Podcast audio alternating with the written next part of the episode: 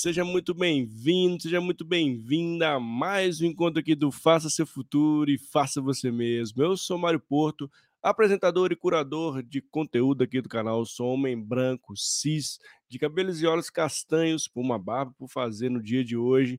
E a meu fundo aqui no ambiente em que estou, tem uma luz amarela direcionada para uma guitarra no meu lado é, direito aqui, e no lado esquerdo tem um fone de ouvido ali e um, e um computador aqui ao fundo também, e acima aqui do meu, do meu, meu, meu, minha cabeça aqui tem um quadro, e eu falo diretamente aqui de Belo Horizonte, estou muito feliz de estar com você, que tem a possibilidade de estar aqui ao vivo comigo em mais um encontro aqui do canal, mas também para quem vai passar aqui, vai assistir esse conteúdo gravado ou vai escutar através do podcast nas multiplataformas aí, seja no Apple Podcast, seja no Spotify, enfim, onde você estiver nos escutando ou nos assistindo, seja muito bem-vindo e muito bem-vinda.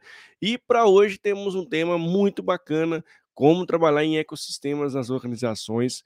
Eu estou com uma super convidada aqui, que é a Laura Gurgel. A Laura é professora e fundadora da Soul Working, que também é um coworking, né, um e trabalha muito com inovação, com hub, né? Vamos entender muito sobre esses, sobre esses pontos, hub, cowork, né? O que, que é a diferença disso, como isso faz, como cria as conexões, como isso é tão benéfico tanto para as organizações como também para os profissionais do agora que estão pensando aí na sua empregabilidade, pensando no seu futuro, como as conexões são importantes, não seja só para network, como também conhecer novos processos, novos sistemas, novas inovações e tendências aí, é super importantes as conexões. Mas temos alguns desafios nesse tema e a Laura vai falar muito sobre isso com a gente no dia de hoje.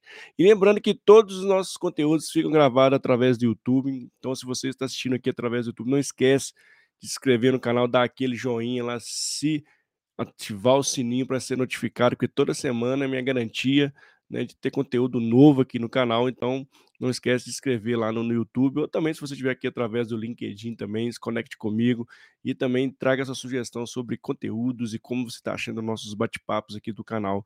E que é sempre com o propósito de levar conhecimento para você, trazer uma diversidade de conteúdo que você possa pincelar aquele conteúdo que faça sentido para o seu contexto, para o seu momento atual.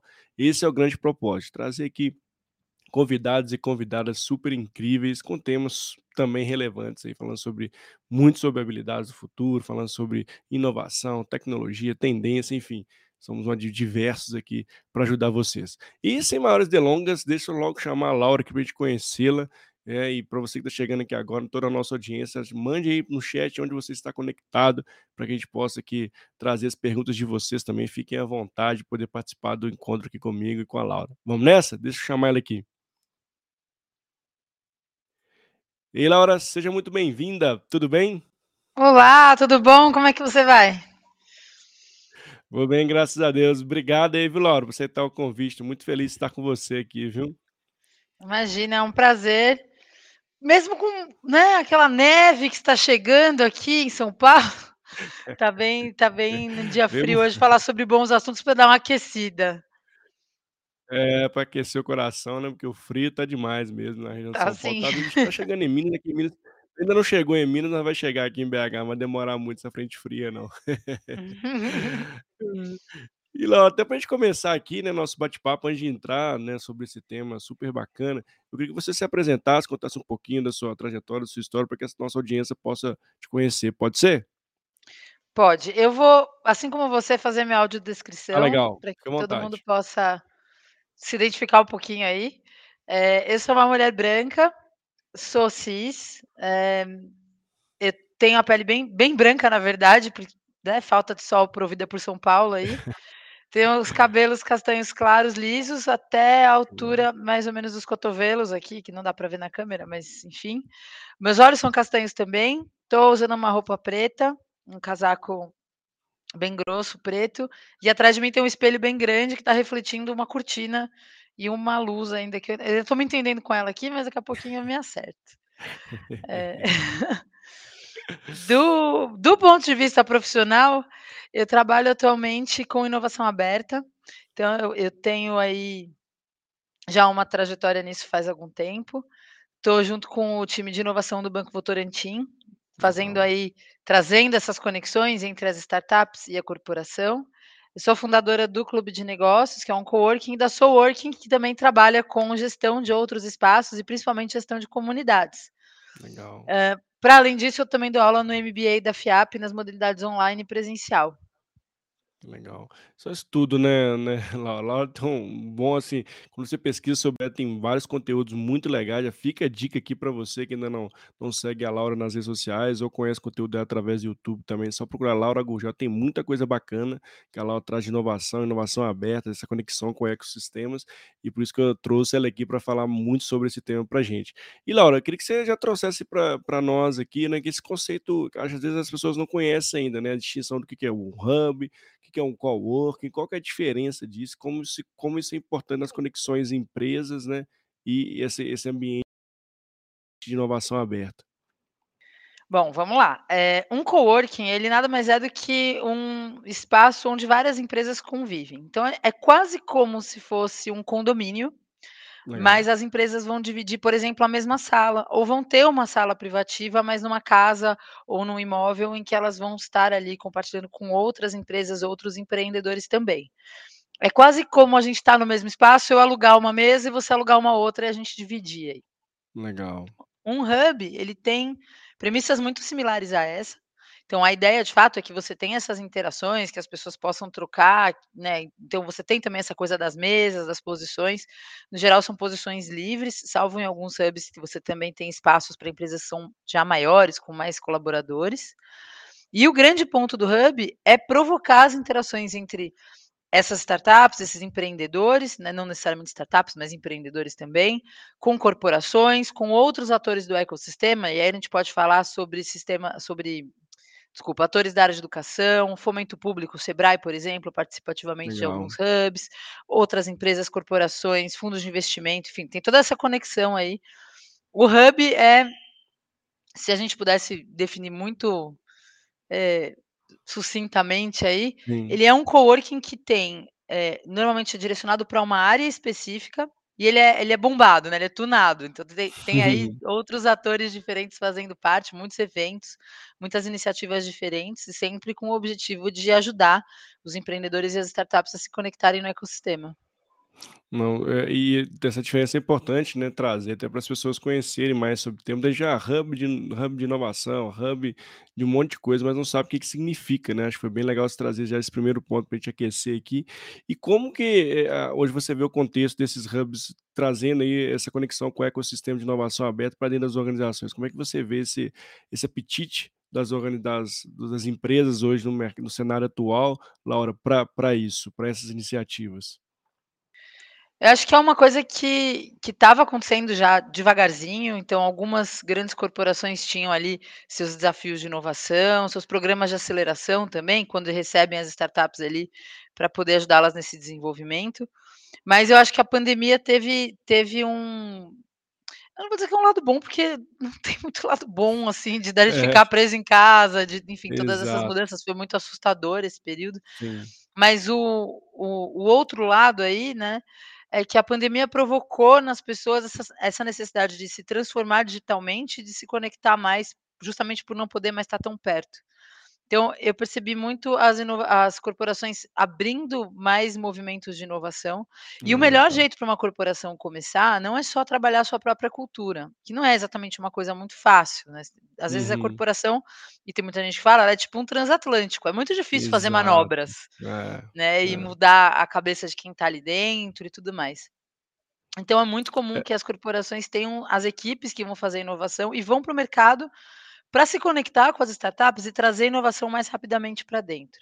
Então, contratar essas startups para resolver dores internas, sanar algumas necessidades aí, e depois disso ela vai começar a se desenvolver do ponto de vista cultural. Então, eu acho que está muito aberto nesse sentido. Tem muita oportunidade agora e tem muita empresa grande procurando e disposta a fazer bons negócios. Não tem mais, acho que tanto aquela visão que era, uhum. era quase perigosa, né, da corporação tentando engolir a startup ali. Acho que já isso já mudou bastante. É, acho que isso é um, um ótimo cenário, né, assim, das, das organizações não entenderem a startup ali como concorrente, sim como complementar, né, assim, de poder ajudá-las, inclusive, a fazer essa movimentação desse transatlântico. E você trouxe um ponto bem legal. Eu passei por um movimento de transformação digital na empresa que eu estou, e um dos primeiros pontos foi criar, de fato, ali um espaço de inovação ali dentro da uma espécie de um hub mesmo, trazendo as conexões da startup para dentro das organizações, Só que a gente esbarrou nesse, exatamente nesse ponto. Eu queria que você passasse um pouco mais sobre isso, que é essa parte cultural. Que, como é que você vê isso, né? Isso está andando junto, está andando separado, e como é que isso lá na frente pode ser um impeditivo? Por que, que eu estou falando isso, né? Porque lá a gente criou um espaço, você fala, ah, vamos ser inovadores, né, trazer startups, só que a gente não fez no mesmo tempo e movimentos uma gestão da mudança. E com isso chegou a um ponto que, de fato, a gente começou ali, é, bater a cabeça mesmo, né? Porque assim, era, você tinha um lado fomentando a inovação, mas tinha um lado também que não estava mudando o mindset das pessoas que estavam ali. Como é que você vê esse ponto, Laura? Esse ponto, Mário, que você trouxe, ele é super sensível, assim, é um, é uma, eu acho que é uma das maiores dores quando uma corporação quer inovar. Exato. Porque é, Exato. ela, enfim, ela vai apontar para isso do ponto de vista de estratégia. Então, vamos trabalhar nisso, vamos buscar, vamos criar, tem tá aqui espaço, Exato. deixa fazer. Mas é muito natural e, e aí é natural do ser humano que a gente sempre tente ficar na nossa zona de conforto. Então, quando uma pessoa que já tem, por exemplo, muitos anos de carreira, é, ou uma pessoa que, que não foi exposta à inovação. Então você pode ter 18 anos, você pode ter 80, é indiferente. Isso vai acontecer e você pode oferecer resistência Sim. da mesma forma. É natural ter medo dessa mudança. Ah, puxa, vai acontecer determinado processo aqui, eu vou perder meu emprego, ou eu vou me tornar obsoleto, ou não vai ser necessário. Então, essa busca para voltar para o sempre foi assim, né? Para minha zona de conforto, é. para onde está legal para mim, onde eu entendo de fato o que está acontecendo, onde talvez eu não precise me atualizar tanto, acaba fazendo a gente querer, acho que sufocar um pouco a inovação. Então é super comum é, em algumas corporações, não é regra, graças aí a, aos inovadores principalmente, é. mas é muito comum a equipe de inovação, por exemplo, fazer um esforço para trazer uma inovação para dentro, contratar, trabalhar junto, desenvolver coisas novas, e a estrutura sufocar a inovação.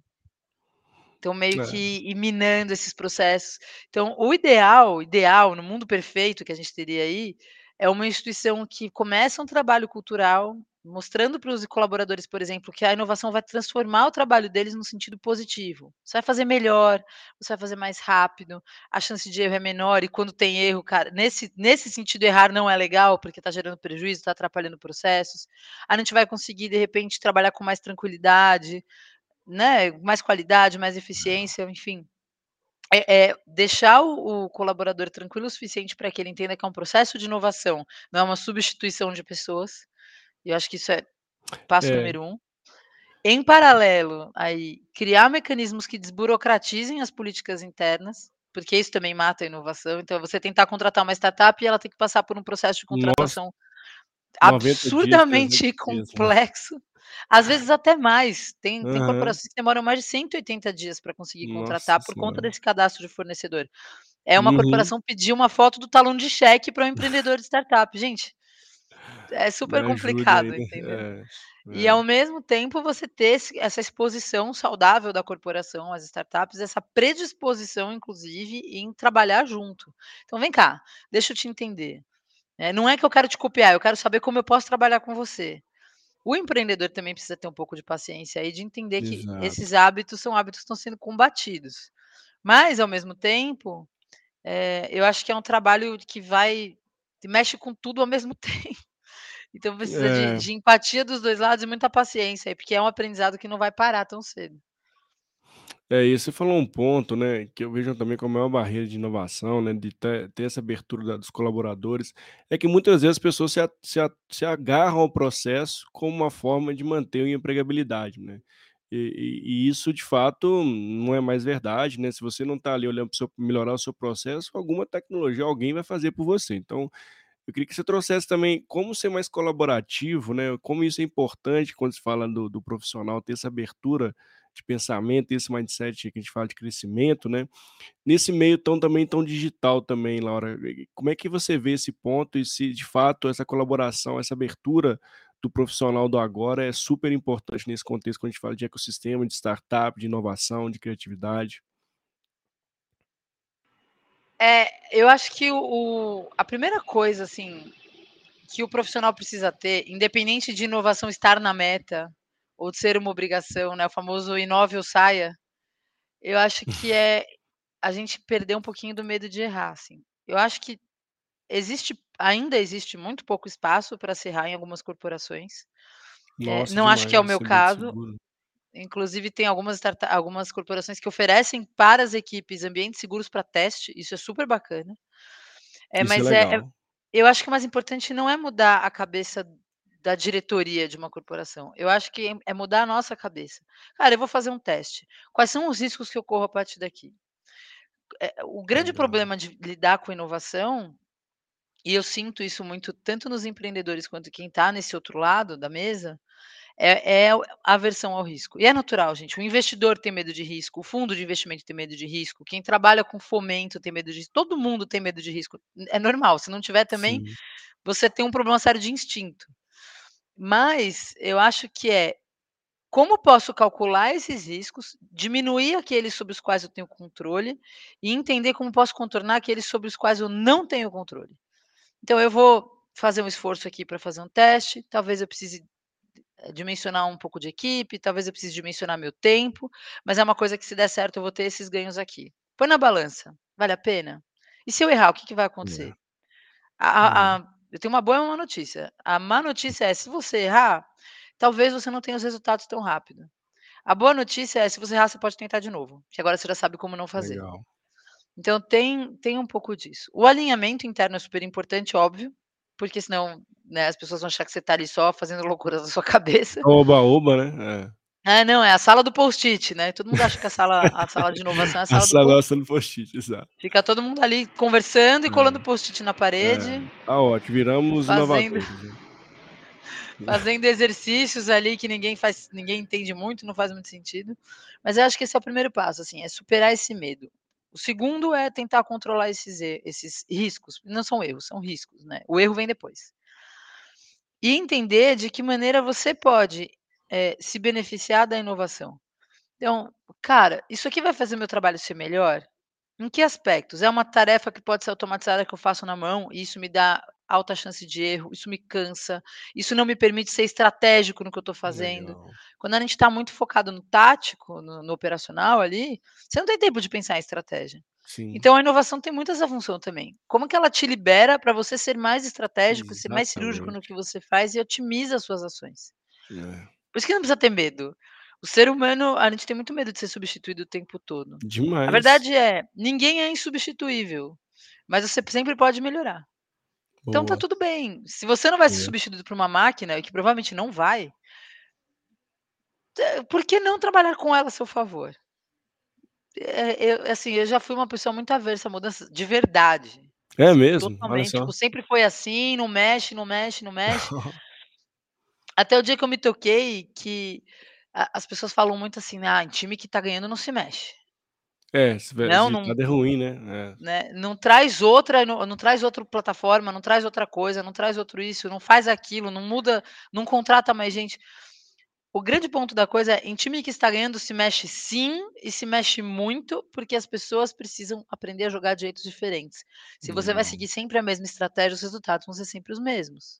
E uma É. hora eles vão ser superados por outros resultados melhores. Então, eu acho que tem tem disso também, de procurar melhorias, sabe, de tentar se desenvolver sempre mais. É, e eu concordo plenamente com o que você trouxe, é que eu também uso muito na minha fala sobre isso, não tem como você ter resultado diferente fazendo sempre as mesmas coisas e o que você fez no no passado não vai garantir agora o seu futuro, né, tem tem que olhar para o presente que você vai garantir o seu futuro, né, vai trazer o colher isso no futuro, é através do presente. E tem Exato. um O passado ponto serve de aprendizado, daí para frente É. é constrói caminho novo, sabe. Exato, Laura. Só que assim, eu queria até trazer seu ponto, né, na sua visão, Laura, o digital, ele ajuda a ser mais colaborativo ou não ajuda no fim das contas? Depende de como você usa. É, é assim, boa. né. Pois é, porque eu É, eu fico acho vendo, assim, é porque algumas pessoas não gostam, né, assim, nada nada contra isso, mas pessoas que não estão estão se enclausurando mais no digital, em vez de ser colaborativo mais, e pessoas que não gostam nem de aparecer inclusive em em trabalhos, acho que eu queria ter assim, eu tenho certa essa dúvida mesmo, né, assim, às vezes eu eu vejo que ele facilita, mas também eu vejo que ele retraiu as pessoas também a se mostrarem mais colaborativos, né. Eu queria trazer o seu ponto de vista sobre isso. Eu acho que agora como como não responder uma resposta respondendo, né. Mas é é assim, eu acho que tudo de verdade tem 2 lados, né. Se o mundo digital, ele conectou todo mundo numa rede, ele também, a de certa maneira, apartou a gente fisicamente. Sim. Então, eu poderia estar sentada numa sala conversando com você, não, estamos usando computador. Isso diminui fronteiras, mas ao mesmo tempo isso aumenta barreiras. Né, você para de ter estímulos de ir para os lugares, você para de de querer ir um pouco atrás das coisas.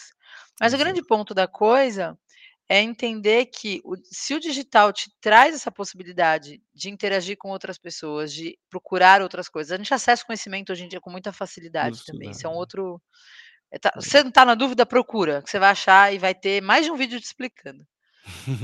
Eh, eu acho que a colaboração ela vem muito disso, de entender sua própria limitação em muitas coisas, pra sab e e o networking também, que é pra você saber Sim. atrás de quem você pode ir. Mas o mais importante é, estar aberto pra colaborar com as pessoas que vêm atrás de você também, porque é uma via de mão dupla, né, se a gente só demanda, demanda, demanda, uma hora a nossa rede vai olhar e vai falar: "Cara, agora acho que você podia me ajudar um pouquinho e" né, vamos trocar esse lado da moeda.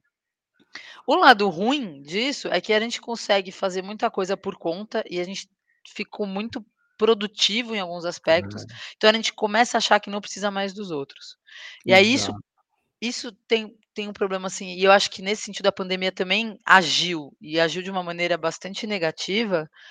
A gente nunca teve tanta gente com excesso de passado, que é a depressão, nunca gente com excesso de futuro, que é a ansiedade, e nunca teve tanta gente tão isolada, absolutamente perdida nas coisas. Se frustrando mesmo, de querer fazer alguma coisa e não conseguir. Então e burnout, né, que é outra Sim, coisa aí que que é super coisa em alta, que tá todo mundo tendo. Então eu acho É. que tem tem um pouco disso. Do mesmo jeito que a internet permite que a gente se isole muitas vezes, a internet abre um monte de porta pra gente. Pede ajuda, levanta a mãozinha, eu acho que a gente ficou tanto tempo sendo bombardeado por coisas do tipo: "Você tem que fazer mais, mais rápido, melhor". Que, né, "Ah, só você só tá que fazer trabalhando isso 8 mesmo. horas por dia, seu É. vagabundo? Trabalhe 10, trabalhe 12, trabalhe 16, trabalhe 18, pra que É. dormir? Trabalha enquanto eles É. dormem". Então é um negócio que vai te Bastante. bombardeando o tempo todo. É. Trabalhar Hum. em casa, por causa da internet ter formas de fazer as coisas mais rápido, não tem como objetivo te fazer trabalhar mais, tem como objetivo te fazer trabalhar melhor. O que significa? Trabalhe suas 8 horas, a aquela que trabalha mais de 8 horas, mas trabalhe suas 8 horas, trabalhe suas "x" horas necessárias por dia, e o resto do tempo que você ganhou por otimizar as suas atividades, você vai ler um livro, você vai passear com seus cachorros, você vai viajar, também. você vai descansar, vai vai desanuviar a mente, assim. A gente ficou tão fechado em trabalho, que a gente esquece que a gente não é feito só disso. É. Né, eu É, estava também assim pensando nisso, assim, quando foi a última vez que eu só sentei pra assistir televisão, ou que eu só sentei pra ler um livro que não era relacionado a Nossa. trabalho, porque assim, a a minha conta foi eu fiz isso na segunda-feira na segunda-feira não, desculpa, no domingo, mas eu não fazia isso há uns 2 anos. Olha Não é só. saudável, entende? Então eu acho que É. tem muito da gente começar a se perceber também. É legal. E e e também, assim, de fato, eu também não gosto muito desse "tem que fazer isso", tem que fa mas por que tem que fazer isso, né, você precisa mesmo fazer isso, né. E e de fato a gente acaba entrando num num loop infinito, né, no efeito manada e vamos vai entrando ali, e quando se percebe algum você não consegue nem minimamente ali segurar, os pratinhos começam a cair, e aí vem a saúde mental, vem a parte fisiológica, né, vem outros outros pontos que são ruins pra pra nossa vida. E eu também acredito nisso, né, assim, o digital depende de como você usa ele, né, ele por outro lado também ele facilita muito as conexões, eu posso conectar com pessoas no mundo inteiro, né, eh, agora com essa facilidade de várias plataformas que fazem isso, mas também eu posso trazer esse ponto que você falou, né, de ficar mais introspectivo ali, de achar que eu resolvo tudo, que eu não preciso ser colaborativo, né, e e de fato isso acontece, eu eu percebo isso, né, depende muito ali de como cada cada pessoa tá, né, entende usa o digital, né, usa a tecnologia a seu favor. E e Laura, falando de de ecossistema, né, pensando no profissional, como se conectar com hub, conectar com coworking, se conectar com outras pessoas, como isso ajuda o profissional a ter um leque maior ali de de aumentar seu portfólio inclusive, né, seja no no que ele faz hoje como na sua atividade principal, né, seja pra ver a tendência do do seu próprio trabalho, como isso daqui pra frente vai ser. Como é que você vê os benefícios disso para o profissional? Bom, eu sou absolutamente apaixonada por conhecer pessoas, né, então pra mim essa de saída já é a melhor alternativa e o melhor motivo pra se ir pra um hub, pra um coworking trabalhar. Eu acho que o o hub e o coworking, assim como alguns eventos de comunidade mesmo, algumas Hum. movimentações, meetups, enfim, reuniões, qualquer coisa nesse formato, tem como objetivo primeiro, obviamente, conectar as pessoas. Então, é Sim. Isso por si só já expande aquilo que você faz, à medida em que você pode se apresentar para outras pessoas e, na pior das hipóteses, arrumar um cliente, ou treinar o seu próprio pitch. E pode te trazer muitos benefícios, principalmente quando a gente tá trabalhando ao lado de pessoas que trabalham com outras coisas ou pensam diferente da gente, porque isso vai vai se tornando uma troca muito benéfica de conhecimento. Então é um dia você falar sobre alguma coisa que você tá trabalhando, alguém te dá um insight, você dá um insight para outra pessoa. É muito comum você ver empresas que às vezes não têm muito a ver uma com a outra, começarem a trabalhar juntas porque estão no coworking e tiveram alguma ideia de projeto. Então tem muitas dessas coisas que vão acontecendo, que eu acho que são oportunidades que você vai ter no enfim, qualquer lugar, pode acontecer, você tá numa festa de família e acontecer isso, mas pra mim é um lugar muito mais qualificado no sentido de que tá todo mundo um pouco orientado pra mesma coisa. Tá todo mundo Legal. ali pensando em trabalho, todo mundo ali querendo entender coisas novas, tá todo mundo ali procurando novas conexões, então isso vai acontecer de uma maneira muito mais natural. Eu acho que Sim. essa é a função do coworking. O hub ainda tem, acho que camadas adicionais, à medida que eles promovem muitos eventos pra trazer mais conhecimento, É. te conectar com outros tipos de atores. Então, estar no hub, por exemplo, te permite acessar conhecimentos que você não vai conseguir acessar da sua casa. Ou conversar com pessoas que você jamais identificaria É. numa pesquisa, sei lá, no Google, sobre um tema sobre o qual você quer falar. Então acho que tem muito desse dessas conexões e de de alcançar outras redes, que o presencial vai fazer por você muito melhor do que o online. Apesar do online ajudar também, tá aí LinkedIn, tá aí um monte de coisa que você pode pesquisar, mas eu acho que esse contato presencial, ele e ele te traz mais pelo menos pra mim, assim, ele me dá uma sensação de realização maior, do tipo, eu consegui este contato, porque fui lá, porque me conectei, porque estive presente, conheci pessoas, enfim. É muito mais do que um uma conexão aleatória, jogada, sei lá, no Facebook ou no Instagram da vida, assim. São pessoas que já puderam ter algum contato com você e conversar e entender, ou, eh, que você pode, de repente, saber como acessar e como colaborar e receber colaboração dessas pessoas também, né, vão aumentando. A partir do momento, por exemplo, que eu passo a te conhecer, Uhum. e eu acesso a tua rede, eh, por meio de você, vamos colocar assim, e vice-versa, a gente tá criando novas possibilidades infinitas de negócios, de conexões, de amizades, de enfim, aí você imaginar, né.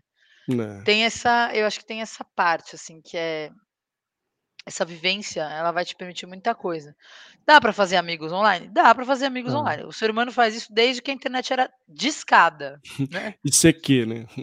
É, Mirk, ICQ, aí você dá o nome que você quiser pra esse negócio que que a gente sempre usou.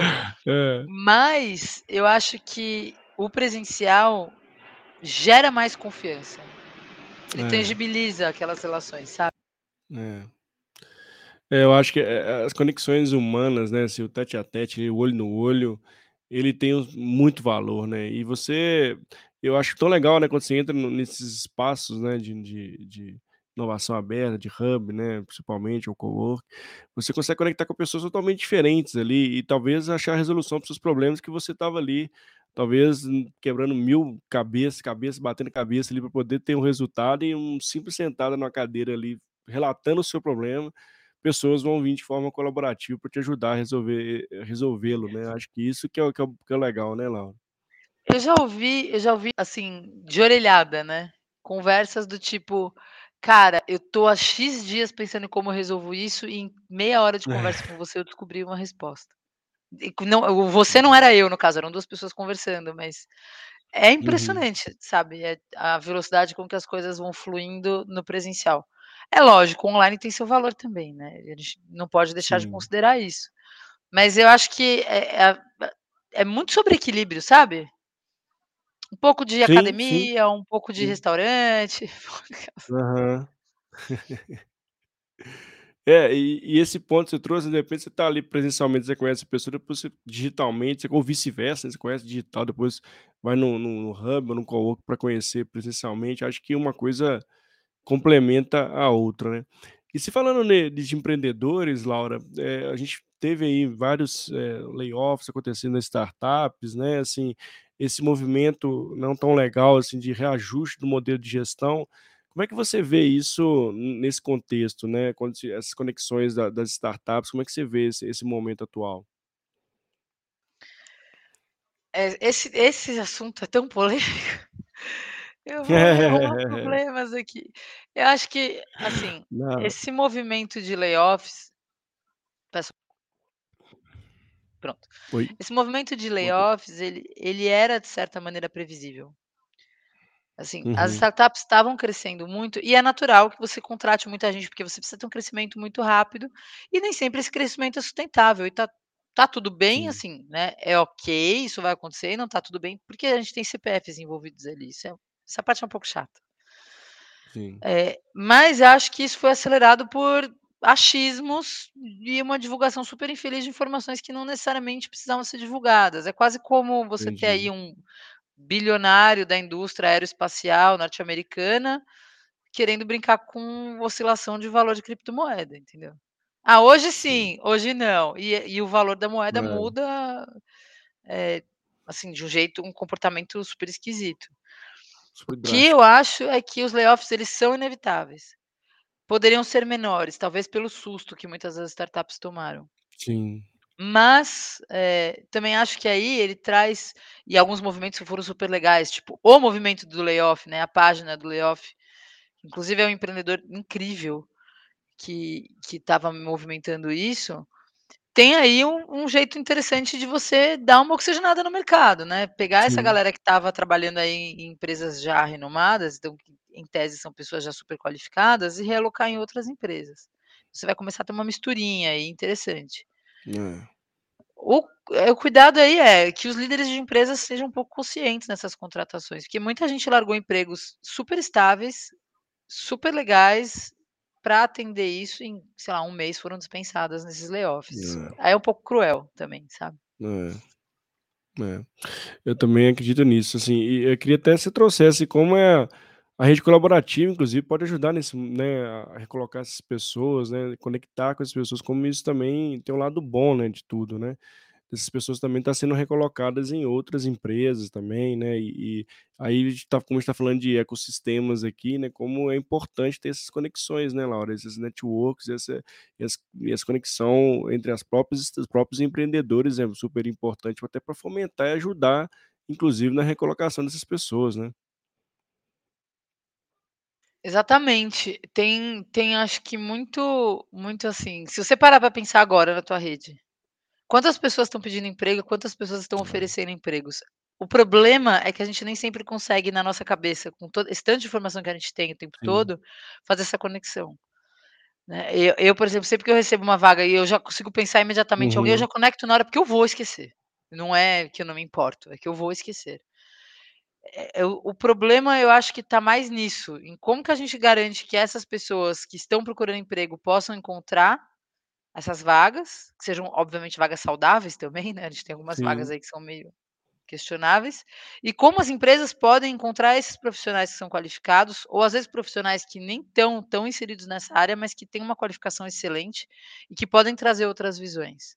As corporações estão se beneficiando muito disso. Como é que eu posso inovar aqui dentro, ou que tipo de skills eu posso trazer para dentro, que eu não tenho ainda, ou que são adequadas e que eu gostaria de aprimorar aqui. Tem um movimento super intenso de corporações contratando pessoas que sempre atuaram no ecossistema, contratando empreendedores, buscando pessoas com perfis diferentes de É. pessoas que sempre estiveram ali no meio das corporações. Então, É. acho que é só um pouco mexer um pouco mais na rede, talvez ajude aí a a oxigenar essas relações todas e fazer essas conexões acontecerem. É, acho que as empresas também, né, estão cons trazendo esse novo perfil do profissional, né, até buscando trazer os intraempreendedores, as pessoas que empreendem ali, para poder contribuir ali para pra sustentabilidade do próprio negócio. E falando de inovação aberta, né, Laura, como é que você vê essas novas gerações, né, conectada a esses, eh, a esses ecossistemas e, consequentemente, adentrando aí as organizações, como é que você vê essa essa esse esse contexto, essas novas gerações que estão chegando aí no mercado? Eu acho que o choque geracional vai acontecer.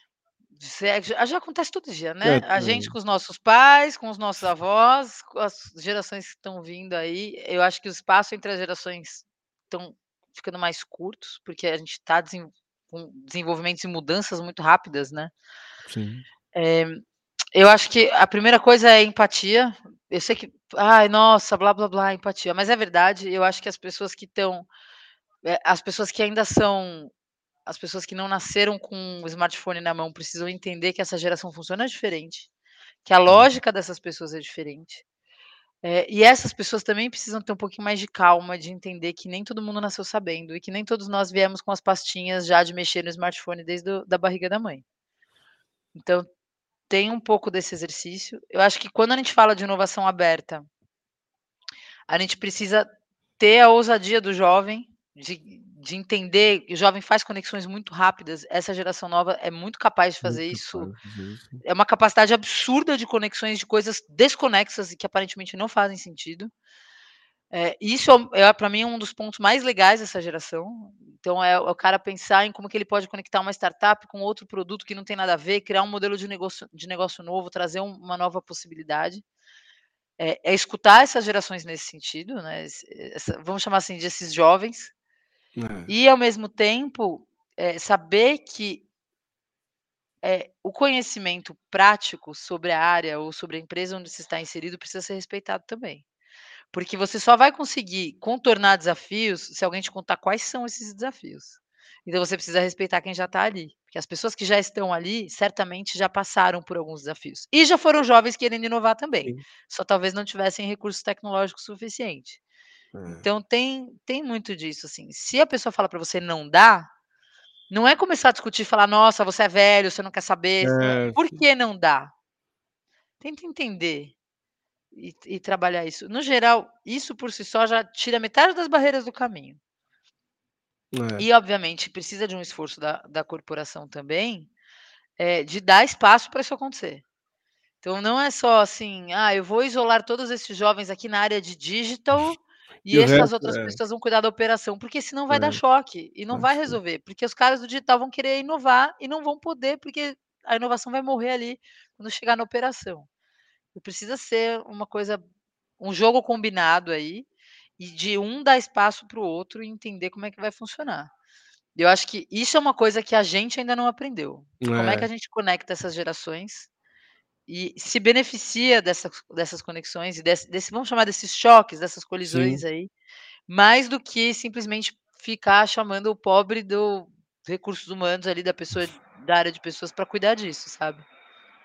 É, eu também concordo. A gente não conseguiu ainda fazer a formulinha ideal pra esse contexto, né, dessa diversidade geracional. Ainda ainda a gente, eh, tá no momento de uma jornada inicial mesmo, assim, de entendimento, qual é o melhor formato dentro do contexto de cada organização, pra poder aproveitar desse benefício, né, de ter ali o jovem, né, o mais experiente, que as pessoas que têm know-how pra inclusive contribuir pra inovação ali que o jovem possa estar querendo implementar ali no no seu ambiente de trabalho. Então também concordo contigo que a gente não achou esse essa meiuca aí do do caminho correto pra seguir ali, dele gerar esse equilíbrio dentro das organizações, que eu também vejo um. Organizações que conseguirem fazer isso, ter um potencial de escalabilidade, né, de melhoria seus Exato, processos, né, de trazer inovação muito forte também, né, Laura? É, é assim, a paciência que falta para os jovens e sobra para os experientes É. eh, também é é precisa ser compensada com a aceitação da velocidade dos jovens e a paciência dos dos É. experientes. Então tem que acho que tem que ser essa troca tem que ser justa, assim. E de novo, o É. jogo tem que ser combinado, né, então assim: "Ei, pessoa experiente, eu vou te colocar com o jovem", não é porque esse ele esse jovem vai te substituir, é porque é pra vocês trabalharem juntos, entendeu. Juntos, né. Sempre tem essa coisa, e o jovem vai sempre achando que o experiente quer derrubar ele. É normal, gente. Exato, Toda organização precisa do exato. rebelde, mas o rebelde não precisa necessariamente sair gritando com todo mundo, entendeu. Boa, gostei que você trouxe. E e Laura, falando de de desse ecossistema, né, como na sua visão isso transforma a nossa economia? O que eu quero dizer com isso, né. A gente tem ainda uma, né, a famosa concorrência, né, um um um um uma organização querendo dominar o mercado, outras não, mas ainda vejo muito pouco do contexto de economia compartilhada, né, de todos nós juntos, né, eh, compartilhando ali, seja uma tecnologia, compartilhando uma uma operação, enfim. N coisas que possam ganha-ganha, a famosa é, eu ganho, você ganha também. Eu vi poucos, eu passei por um movimento assim, onde que a gente comprovou que isso faz super sentido. A gente tem uma especificidade na empresa que eu trabalho, que é uma operação de ferrovia, onde são o principal profissional são os maquinistas. E a gente tinha uma determinada é, pipeline mesmo de, de, maquinista não é uma pessoa que você pega ali na esquina, é muito difícil achar uma pessoa formada em maquinista. Né? Você forma essa pessoa ao longo do tempo para ter uma minimamente uma jornada ali para ficar virar um maquinista mesmo experiente. E aí, né, um momento foi essa escola, né, de, de construção essa jornada foi junto com o concorrente. E aí a mão, né, a mão de obra, a força de trabalho foi para ambos os lados, isso deu uma potência gigantesca, reduziu ali a falta de mão de obra, enfim. É um exemplo de economia compartilhada, né? Assim, as pessoas vieram, tinham um problema comum e se juntaram para resolvê-lo. Como é que você vê o ecossistema contribuindo para isso, para as organizações? Como a gente tem aplicado isso no contexto brasileiro? Como é que você vê isso tudo? Eu acho que é, tem muito sobre posicionamento, assim, né? É, eu acho que uma grande corporação ela pode chegar no ecossistema tentando controlar ele, ou ela pode chegar no ecossistema tentando agregar para ele e se beneficiar daquilo, obviamente. Para mim, 90% das relações em ecossistemas, em especial nos ecossistemas de empreendedorismo e de inovação, estão vinculadas ao, ao famoso give back e o give first, né? Que é é, eu vou devolver para a comunidade aquilo que ela me deu, né, que é como ela me ajudou, as contribuições que eu recebi, óbvio, da maneira que eu posso. E a gente não está falando de dinheiro aqui, a gente está falando de apoio mesmo. Sim. E o Give First é, cara, eu acabei de chegar, como posso ajudar? E começar a trabalhar nisso, assim. Eu acho que são, são valores muito fortes da maioria das comunidades que as corporações não entendem perfeitamente. Então a a a é muito comum uma corporação que é um pouco mais fechada, talvez um pouco mais conservadora, Sim. chegar com uma postura de: "Bom, tá aqui dinheiro, agora vocês fazem o que eu quero". Hã. E não é bem assim que empreendedor faz, né, a gente bem sabe. Então você tem você tem, eh, muito disso, assim. E e o empreendedor ele ele vai ter ali, eh, as obviamente crenças e a maneira como ele conduz as coisas, mas ele também vai ter opiniões sobre aquilo, ele vai replicar aquilo de acordo com o que ele entendeu. Né, então, se eu acho que uma corporação está sendo nociva comigo, primeiro que eu não vou estimular aquilo, né, e segundo que eu não vou falar bem de uma corporação que está destruindo a coisa que eu estou tentando arrumar. Exatamente. Então tem tem um pouco dessa postura. Tem um caso bem interessante que é eu eu não sei se enfim, vamos vamos tomar processo aqui, vai ser bom. P a Ambev, há muitos anos atrás, muitos eu vou dizer 5, né, porque a gente está falando aqui de um povo que se movimenta muito rápido. Sim. Ela era uma corporação que ela era um as pessoas tinham receio de negociar com eles, né, com a Ambev, porque era uma grande corporação, porque ninguém entendia muito bem como funcionava e porque tinha muito dessa postura de chegar É. como corporação que sou e assumir o controle da situação. Eles fizeram esse movimento de inovação de uma maneira muito bem feita ali dentro, acho que foi estrategicamente super bem pensado, contrataram pessoas muito boas para trabalhar ali, pessoas inclusive do ecossistema de inovação, e Legal. essas pessoas começaram a trabalhar na cultura, eh, da empresa, para além do Hum. desenvolvimento de hub, de projetos de inovação super legais e tudo mais. A gente começou a perceber muito não não só uma mudança na postura da corporação, muito por conta desses profissionais, principalmente de um alinhamento estratégico muito bem construído, Sim. mas uma pos uma diferença na postura de como a comunidade e o ecossistema estava tratando essa empresa, porque a percepção de fato mudou sobre isso. Não à toa a startup a a Ambev já ganhou o Startup Awards de melhor corporação para se trabalhar junto, né, dentro do ecossistema ali. Então, eu acho que é um trabalho que precisa ser reconhecido e acho que deveria inspirar É. muitas outras corporações também. Sem dúvida, né, e e quem parte quem faz de forma genuína colhe os bons frutos, né, Laura, isso de fato acontece e eu também via, né, eu vejo a potência que isso tem, né, as as empresas que entenderem que, né, juntos ele conseguem de fato, né, resolver os problemas pro de ambos os partes, né, todo mundo na relação ganha-ganha, acho que que é super importante. E queria que você trouxesse, assim, como é que o ESG, né, vem vem ajudando nesse você acha que ele contribui muito para fomentar esse ecossistema, a trazer essa essa forma de como como as empresas estão contribuindo para a sociedade e vice-versa? Como é que você vê esse o papel do ESG nessa nesse ecossistema, Laura? Eu acho que começa assim, né, então, é é é um papel super importante, de de movimentar as coisas, de mostrar para as pessoas uma preocupação genuína, e eu acho que de comunicar essa preocupação principalmente, né. Essa área nova, ela é ela é problemática à medida em que a gente entende, eh, vamos dizer assim, talvez eu não me expresse bem, mas eu vou tentar. Tranquilo. ela ela é a materialização de uma preocupação que nós deveríamos ter tido há muito tempo atrás e que nós temos agora. E, enfim, sabemos quem é que vai pagar a conta e também sabemos que não somos nós, né, então, eh, nesse sentido essa nova geração também é muito muito interessante, é uma geração que entendeu que bem na vez dela, a conta chegou. E aí por isso que bom, e não julgo por ficarem incomodados conosco. Talvez a gente deva um pedido de desculpa para eles. Mas, eh, o o o ESG ele tem um problema muito grande que é, ele não é metrificável, não é tão fácil de metrificar, você pode metrificar a diversidade, mas como Sim. é que você metrifica o resto? Então ele tem esse problema. Agora, se ele é feito de fato por propósito, por alinhamento e por compreensão da necessidade de fazer isso e de mudar o jogo, mesmo que talvez um pouco tarde demais, mas pelo menos de reduzir os impactos de tudo que Uhum. que a gente já fez e já provocou no mundo, eu acho que, como você mesmo colocou e foi uma palavra que você usou perfeitamente bem, eh, tem que ser genuíno. Então, eu estou usando dessas políticas, porque eu entendo que de fato sem o meio ambiente eu não consigo sentido. produzir, eu entendo que sem governança eu vou ter problemas, eu entendo que a sociedade precisa, sei lá, ser ouvida ou ser mais bem tratada ou precisa de mais equidade, enfim, né, como é que isso tudo vai funcionar aqui, É. como é que a gente vai diminuir o juro da conta, eh, e como é que a gente pode fazer com que essas gerações todas trabalhem para um objetivo comum. Então assim, eh eu acho que cada um tem uma visão sobre ESG, mas para mim o ESG ele vem muito na função de farol, do tipo assim: "Gente, deu ruim, Entendi. Deu ruim, aqui está uma É. possível solução, olhem para cá, é um objetivo comum, venham todos para cá". E a gente começar a olhar para isso, não com os olhos de: "Ai, bando de hippie, ai, coisa de jovem, ai, porque estão inventando moda, porque não tem, porque é mimimi, porque isso, porque aquilo", não é mimimi gente, olha como é que as coisas estão, entendeu. É, é. Mas eu acho que ele tem aí uma coisa muito mais de funcionar como um norteador ou um objetivo comum para todo mundo, o que facilitaria muito o desenvolvimento das coisas, do que como uma métrica de vaidade, tipo: "Ah, eu tenho mais ESG que você". É, Então acho que ele tem esse papel, só que talvez ele não esteja sendo comunicado adequadamente.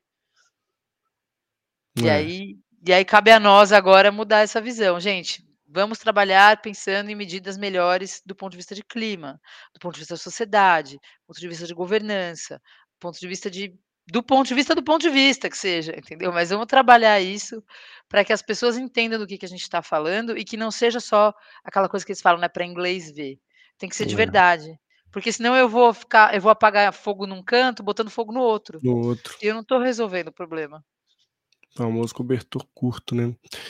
É é sim, concordo genuinamente com o que você trouxe Laura, e e que boa reflexão, né, acho que a gente conseguiu trazer aqui no nosso bate-papo boas reflexões, né, a importância do ecossistema, como se se conecta com o profissional também, dessa mudança do mindset dos nossos pro profissional do agora, né, como é importante conectar com o ecossistema, né, o famoso entre aspas, "estar ligado" sobre isso, e se buscar esse essa sair da zona de conforto, são vários elementos, assim, incríveis que você contribuiu com a gente na no dia de hoje, mas estamos chegando aqui no finalzinho do nosso bate-papo, eu adorei estar contigo, assim, conteúdo rico demais, e toda a nossa audiência que vai passar por aqui ou que passou por aqui, que está nos assistindo agora ou nos escutando posteriormente, muito feliz por estarem até o final conosco. Eu queria passar a palavra para ti Laura, para deixar um último recado e onde as pessoas se conectam contigo, com o seu trabalho, e conheçam mais sobre esse grande conteúdo que você carrega aí no seu dia a dia.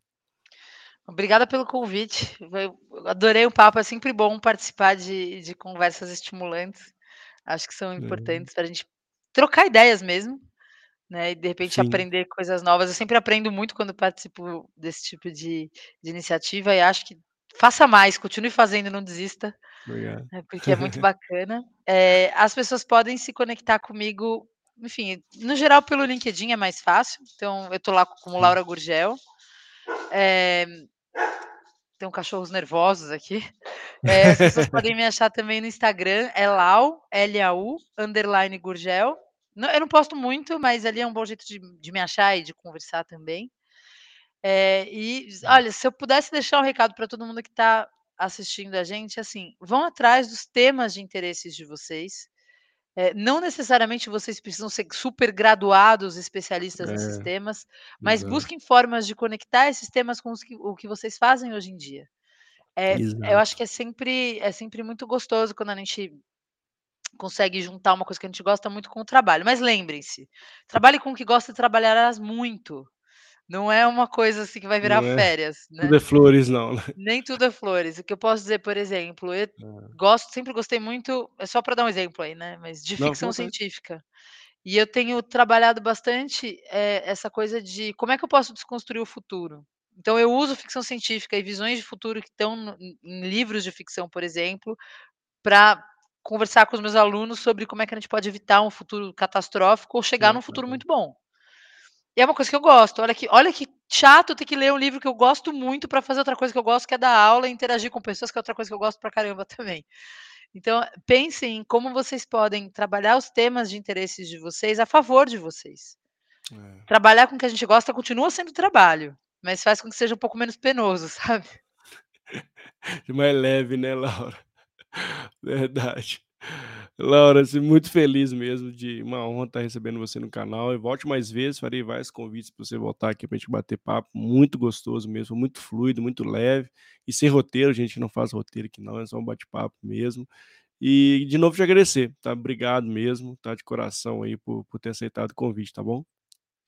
Obrigada e e ó, eu sempre falo: "Não convida que eu venho". Eu venho, ainda faço bagunça. Não, vamos convidar sim, que você foi muito legal te conhecer virtualmente, mas espero que um dia a gente possa se conhecer presencialmente. E muito obrigado, toda a audiência também. E pra você que tá chegando aqui, conhecer o canal hoje, nesse exato momento, não inscreve não esquece de se inscrever no canal, seja no YouTube, seja no LinkedIn. Dá uma passada lá, olha que pincela o conteúdo que faz sentido pra você, e o importante aqui é que a gente possa contribuir com sua jornada, tá bom.